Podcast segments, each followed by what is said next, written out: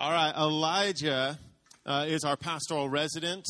Um, it's been a little different during COVID than we had first anticipated, but my goodness, this guy's incredible. He's got a heart for the Lord. Um, this is his first time uh, doing a full sermon live. The, the first one you got to do behind the screen, which is kind of fun. Yeah, fun. It is, because you can stop if you mess up and you're like, oh man, let me say that again. But this is live, this is real. Man, you're going to do great. Um, we've been praying a ton, we prayed already, so get after it, man about that, and it's really cool to be a part of that. So let's give a round of applause to the team who set that up. Really cool. Um, so my highlight of my morning so far is Megan saying "What up, homies?" and I'll just probably never forget that. Um, so yeah, I'm the pastoral resident here in Northwest Hills, and we're going to go ahead and get into the Word. Um, you can use your Bible on your phone, or you know, however you want to do it. But I'm just going to start by giving us a little background here. In the past few weeks, Pastor Josh has been taking us through a series, Pastor Josh and JJ, um, through called Relentless Pursuit. And this is taking us through the book of Exodus. This book is so fascinating and it's chock full of application for us today. And it's also chock full of frustrations and setbacks and rebelliousness and unthankfulness and anger. But I know none of that have any application for us, so you can just ignore that um, I'm, I, I'm an extremely squeamish person, and I mean intensely squeamish, uh, whenever blood is brought up. So I fainted at a dentist office. I fainted in a car, thankfully not at the wheel. And I fainted uh, at the HP campus here in town when I overheard someone talking about a surgery they had. Just plop on the floor, faint. And so I'm just really pumped that Josh gave me the passage about blood. Yeah about turning rivers into blood. So I'm, you know, it's good. I just, you know, I'll have JJ in case I start falling over. Just run up here. um, no, but I'm really excited about about the word this morning. So I'm going to go ahead and open up in prayer. Lord, we thank you for this family. I just, as we were worshiping, it just felt uh, just the reminder of one of your names, Emmanuel, God with us, Lord, and I just feel that you are with us this morning. I feel that you're with those watching from home. I feel that you're with those um, in Africa who are suffering right now, with the prostitutes that you want them to turn to you, Lord, with the people who are driving their cabs that they can't make money right now, Lord, that you just, you're with us and you want to turn people to you, Jesus, and you just want what's best for, for your children and for your creation, and uh, just how your creation is groaning, Lord, for you. And um, we just ask that you would open up your word to us this morning and help us to just fall deeper in love with you and to see what it has to say, Lord. And we pray this in your precious name. Amen. So I'm going to start by reading the scripture this morning, and I would ask if you're able, if you, if you would uh, stand with me. this is Exodus chapter 7, verses 14, is where we're going to be reading today. And I'm going to read through the end of this chapter, and, and um, thank you guys for standing. Then the Lord said to Moses, Pharaoh's heart is hardened. He refuses to let the people go. Go to Pharaoh in the morning. As he goes out to the water, stand by the bank of the Nile to meet him, and take in your hand the staff that turned into a serpent. And you shall say to him, The Lord, the God of the Hebrews, sent me to you, saying, Let my people go that, you, that they may serve me in the wilderness. But so far they have not obeyed. Thus says the Lord, By this you shall know that I am the Lord. Behold, with the staff that is in my hand, I will strike the water of the Nile, and it will turn into blood. The fish in the Nile shall die, and the Nile will stink, and the Egyptians will grow weary of drinking the water of the Nile. And the Lord said to Moses, Say to Aaron, Take your staff and stretch out your hand over the waters of Egypt, over their rivers, their canals, their ponds, and over the pools of water, so that they may become blood. And there shall be blood throughout all the land of Egypt, even in vessels of wood and in vessels of stone. Moses and Aaron did as the Lord commanded in the sight of Pharaoh and in the sight of his servants. He lifted up the staff and struck the water in the Nile, and the water in the Nile turned into blood, and the fish in the Nile died, and the Nile stank. So the Egyptians could not drink the water. The blood, and there was blood throughout all the land of Egypt, but the, but the magicians of Egypt did the same by their secret arts. So Pharaoh's heart remained hardened, and he would not listen to them, as the Lord had said. Pharaoh turned and went into his house, and he did not take even this to heart. And all the Egyptians dug along the Nile for water to drink, for they could not drink the water of the Nile. Seven full days had passed after the Lord had struck the Nile. This is the word of the Lord. Thanks be to God. Thank you, guys. You can take a seat. Now, I'd like to do a quick recap of what we've been going over, in the past couple weeks, just kind of to bring us up to speed. I, re- I want to remind you guys that in Egypt, Pharaoh was not just some kind of a, a king. It wasn't just like a monarchy. It wasn't just a president. He was more than that. To, to the Egyptians, he was like a god. Um, some would call him the high priest of every temple. Although Pharaoh was a political leader, it wasn't his only uh, job. And he was probably the most powerful political leader in the world at the time. But that wasn't his, his only job. It wasn't even his most important job. He was also the religious leader. That's like if the Queen of England, when she was at her most you know, powerful, was also the Pope. I mean, it's just absolutely fascinating how powerful this guy is. Now, he's a religious leader, and I read an article about ancient Egypt, and it says Pharaoh represented the gods of the earth. And that's not just Pharaoh represented Egypt's gods, he represented all gods of the earth. And so you have to think about just that power trip for a moment. Um, Pharaoh represents the gods of the earth, and here you have a slave, Moses, come to you, the representative of the gods, with a message from his God asking you to let his, slave, his fellow slaves go. Now, including the huge loss of labor, loss of time, loss of money, you have to think about how ridiculous this would sound to Pharaoh. Can you imagine the, the irritation that Pharaoh was feeling? So, what did Pharaoh do? He says, Let me tell you how things work around here. You're going to work double and also no. you know, he's saying, You're not, no, you're not leaving. How about you work some more for free and we're not even going to help you anymore? So that's what that's where we left off there. And what happens next? God commands Moses and Aaron to be his spokespeople. I love that that's like the next thing. It's like Pharaoh's on this power trip, no, and then God's like, how about Moses who doesn't even feel comfortable talking in front of people? And he commands Moses and Aaron and he says, Go tell Pharaoh, all the Egypt shall know that I am the Lord when I stretch out my hand upon Egypt and bring out the children of Israel from among them. Do you see what kind of a storm is brewing up here? In one corner, we have Pharaoh, the morning and the evening star.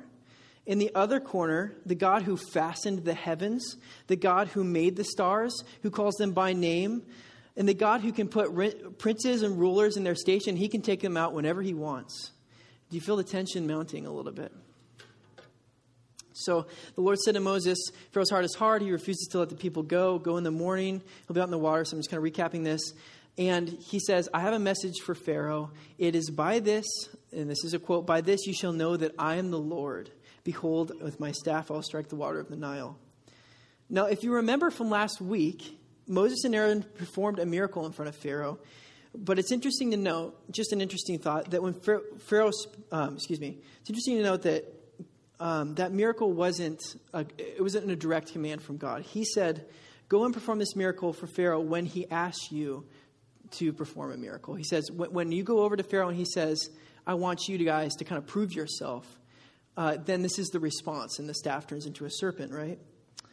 So the first miracle was a response of, uh, to Pharaoh's inquiry, but the next miracle is a direct message. This one is a direct message to Pharaoh, and it's very specific. It's like a surgical miracle or plague that God is commanding for a very surgical reason, and it's going to prove a point. And that point is, by this you shall know that I'm God.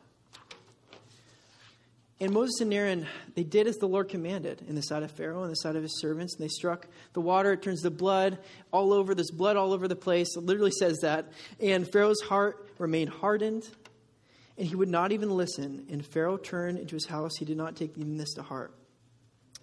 You guys with me?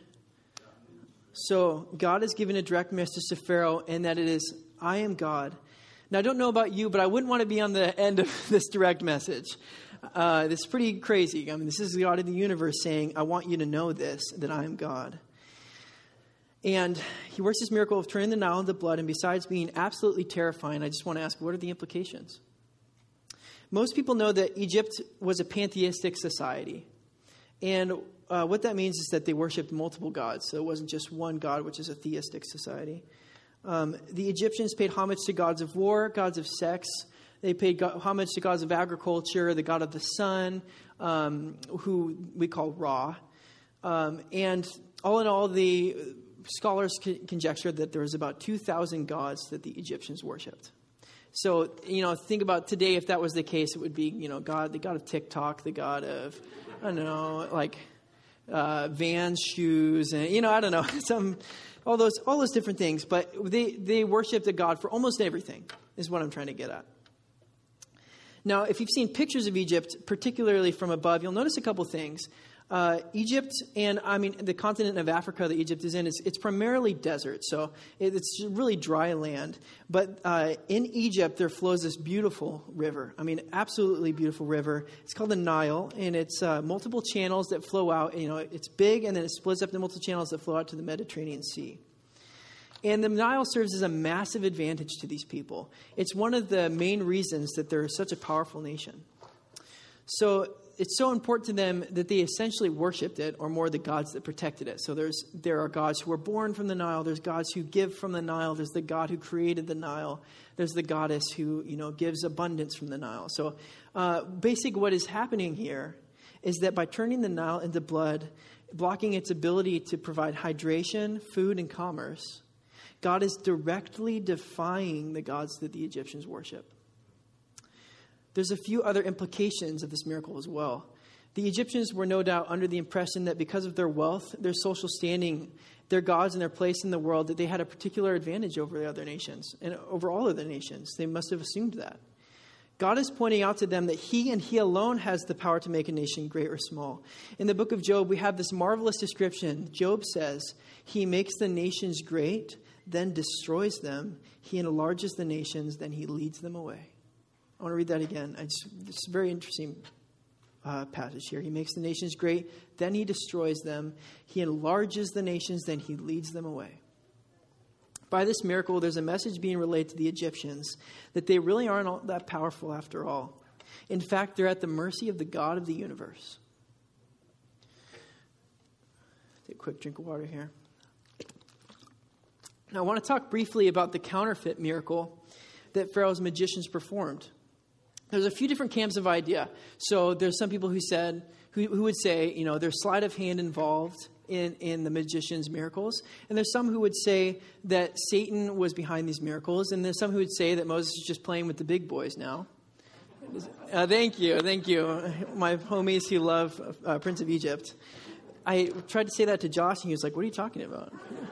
And I'm like, Josh, are you teaching from the Bible or from Prince of Egypt? I mean, okay, no, really. Um, so, uh, no, so, you know, there's a couple different camps, and I just want to clarify, um, family, that it's not super consequential. It's, you know, if you think it's sleight of hand, you know, that's that, and if you think it's Satan, that's that, and it's not a church dividing issue. It's, it's not, you know.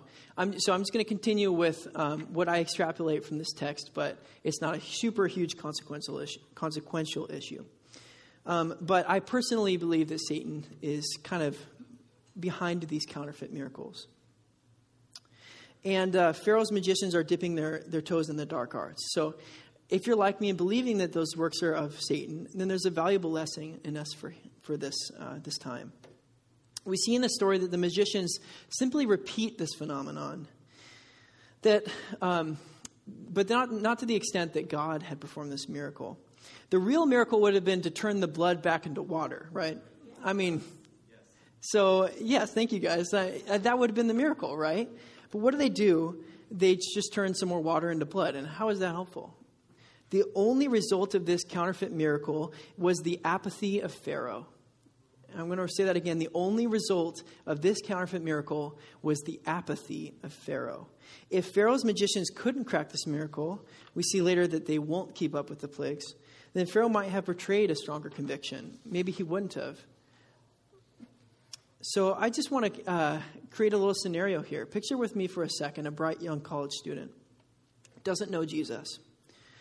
This young student gets invited to a college ministry night by a dorm roommate. This person, uh, they, go, they go to this ministry night, they feel moved. Uh, they feel a sense of love from community. Let's say this young person feels a conviction towards God, but they're not ready to make a commitment towards God. The next day in their university class, um, they're telling a, co- uh, not a coworker, but they're telling a, a fellow student about their night. Maybe it was Cru ministry, you know, maybe it was um, real life ministry. And, and they're, you know, and the professor overhears and he says, he just freaks out. He goes, You got to stay away from Christianity. I mean, it's completely false. And I just want to remind you guys that this is a real scenario. I mean, people, professors in classes these days, Oregon State, Boise State, anywhere you go, they're going to be spitting in the face of God. Now, now the student is faced with a decision between conviction for God and the narrative of society pulling him away from God. Realistically and unfortunately, all it would take for this young student to turn their heart away from making a decision is to go home, to turn on a five minute Bill Nye video that says Christianity is fake, and that would give them exactly enough buffer to walk away from that decision. Now, all it takes is a small lie and a counterfeit um, to create enough buffer between their heart and the decision for God. And that's exactly what's happening here with Pharaoh. He takes one look at the magician's farce work miracle and he walked away. The scriptures say Pharaoh turned and went into his house and he did not take even this to heart. Now, I just, I, there's a lot more scenarios that this applies. And I was just thinking this morning how we live in the Pacific Northwest, and it's, so, it's just beautiful, isn't it, you guys? Isn't it just beautiful out here? I was sitting in my office, or I was standing with my podium practicing, and I was staring out the window, and I saw a mother doe and two little, I don't know, is it fawns? Thank you. Two little fawns, they're literally that big, probably just been born a couple weeks ago just kind of trotting behind. And I just thought, God, you are so good. I mean, this is so beautiful. And if you walk up to Chip Ross, I don't know if you guys have ever seen a sunrise um, up on Chip Ross before, but it is breathtaking. It just makes you want to cry. It's just, God, this is unreal. And, the, and Psalms 19 says, The heavens declare the glory of God, and the earth proclaims his handiwork. And I just think how so many people will go up on Chip Ross and watch a sunrise and think, wow, this is majestic. This is beautiful. And then they'll go back down and maybe see, you know, hear from a professor or read from a book that, oh, this is all a happy coincidence. You know, enjoy it while you have it because you're not going to have an afterlife. And then that's just enough for them to keep going through life and not making a decision after the person who created this, this beautiful landscape. You guys following that? Yeah. Now, the devil loves to counterfeit the things of God. It's all over our world today. God gives his law by which we can live life to the fullest. If you would like a happy marriage, love and serve one another, be gracious, remain faithful to one another, respect each other. If you want fulfillment, follow him. Uh, be generous.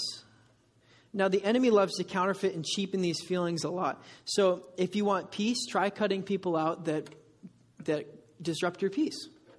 If you want a good time, just sleep around, abuse some substances, abuse alcohol. And he even works in slimier ways than that. And, and those are pretty obvious. We know, oh, yeah, that's, that's not good. You know, you don't want to do that. You don't want to do drugs, sleep around. But how does the enemy work in you know, more counterfeit ways? How about the self love movement? Self help books can make people feel really, really good about being a very selfish person. How about some, and I emphasize some, of the social justice movements? Destroying property, bullying people, and hurting people to push an agenda that's about equality. That's a very sly little counterfeit, isn't it? Is there merit to social justice? Oh, yes. That Jesus was the, the most just, most loving, most caring people. He, yes, he's about the one who's lost. Yes, he talked to the woman at the well who no one would have talked to. And I just want to say yes, I want to affirm that. And is there, is there merit to self help and self love? Oh, yes, of course you know, God made you in His image.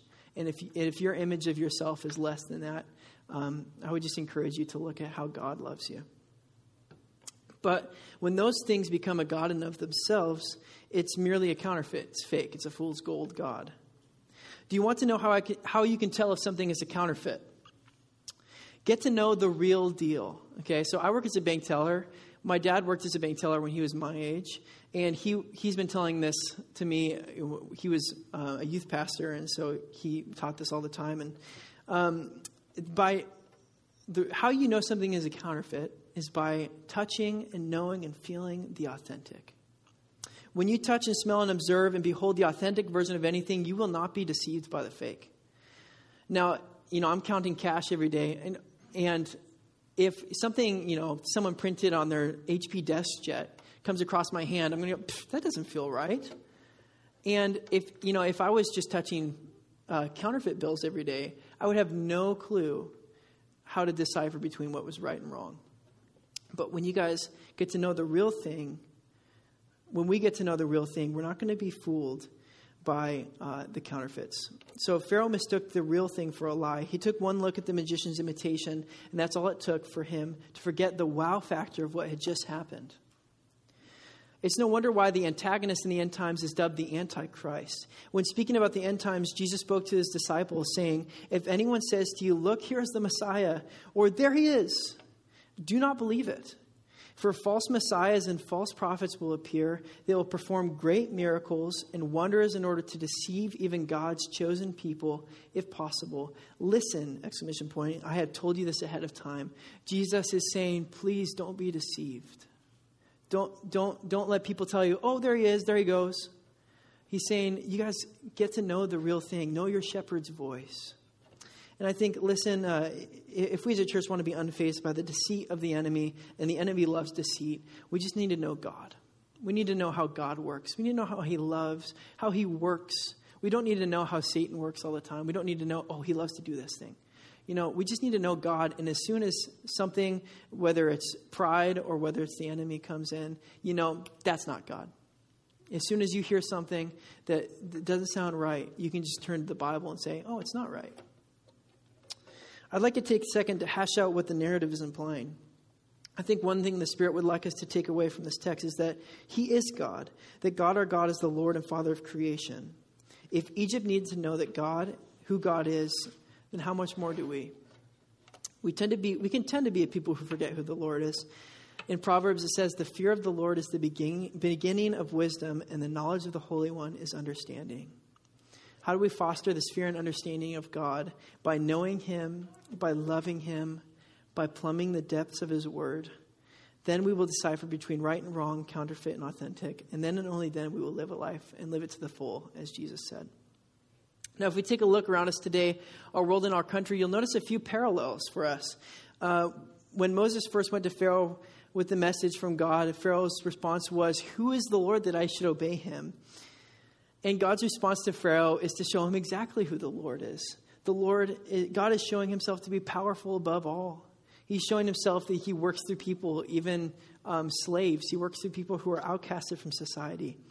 And up until this, this up until this point, Egypt dwelt in a, excuse me, Egypt dwelt in an almost Eden-like society. Me and, and JJ and Josh were talking about this, and it's just like a perfect little society. It's like they've got their water, they've got perfect commerce, they've got safety, they've got beautiful architecture, and, it, and it's just it's a beautiful little place. If, if you see pictures, um, you, guys should Google it sometime. If you see pictures of the Nile, you see just greenery just kind of exploding out from where it flows. Um, now, Egypt only turned to worship the blessings themselves rather than the God who provided them. And I want to draw a parallel from this story into our world today, specifically our country. We live in one of the most abundant places in the world, if not the most. And we have such an abundance of food and water and safety that we almost never have to be anxious about it. Um, and we almost have to almost never have to be anxious about anything. Yet here comes 2020. Gotta love it. the year of COVID 19 and our comfort and wealth and economy is threatened, and a lot of us feel pretty confused, even me. And I want to take this time to check, just just check our hearts. Have have the things uh, become gods to us? When things we have are threatened, what is our response? Have we fallen into the worship of a good economy, a full belly, and a comfortable living? Or are we worshiping the God of whom Job cried, The Lord giveth and the Lord taketh away? Blessed be the name of the Lord. Now, that's the response I hope we all have. And I just want to say, I've, I've, been at Northwest Hills just for a short time, but it doesn't take long to know that many of you experienced a lot of trials. A lot of you as a church have experienced testing, and your response was to turn to Jesus and worship Him. And I just want to say, guys, that's so beautiful. There's just nothing as beautiful as turning to Jesus when there's trials and worshiping Him. And I just want to say, good job, guys. That's awesome. And I just, I just love that about this family. For the Egyptians who lived in such a, pe- a place of peace and wealth, this miracle of turning the Nile into blood meant such a shift of what they knew, it was no small thing. As for the Hebrews, it had seemed like they could never catch a break. 400 years in slavery, the killing of their children, and now their work was doubled. The correct response for these people would have been to turn to God and say, Lord, I know that you have a plan for us during this time. I think the correct response for us right now during COVID is, Lord, I know you have a plan for us during this time. For the Egyptians, it might have looked like, Lord, I'm sorry for worshiping other gods. I know that you're the true God. If you're struggling with trials and your own sets of bondage, I would urge you to come alongside a brother and sister in Christ and tell them that you need prayer. I urge you to come to Jesus and worship Him no matter the circumstances. I love the, the uh, home ministry. It's like that. It's coming alongside other moms and saying, you know, I need help. I can't do this by myself. I need prayer. It's like coming along in community groups and saying, hey guys, this is what's going on. And if, if you relate to the Egyptians and you feel shocked and confused by the change from normalities and comforts, that's, that's where I'm at. Uh, just go to Jesus and tell him your worries and your anxieties. He loves you and he knows you and he cares for you. And I just want to say I love you guys. And I'm honored to be going through these trials. I, I won't even quote it. They're trials.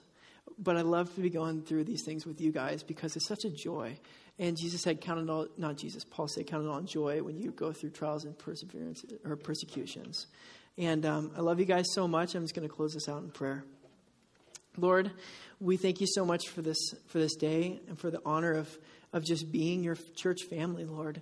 We just lift up um, this family, we lift up those around us, and we ask that you would help us to just um, be keeping our eyes out for, for those in need, Lord, and um, help us uh, to just take from your word, from what you're teaching through the book of Exodus, Lord, and speak to our hearts, Lord, in your precious name. Amen.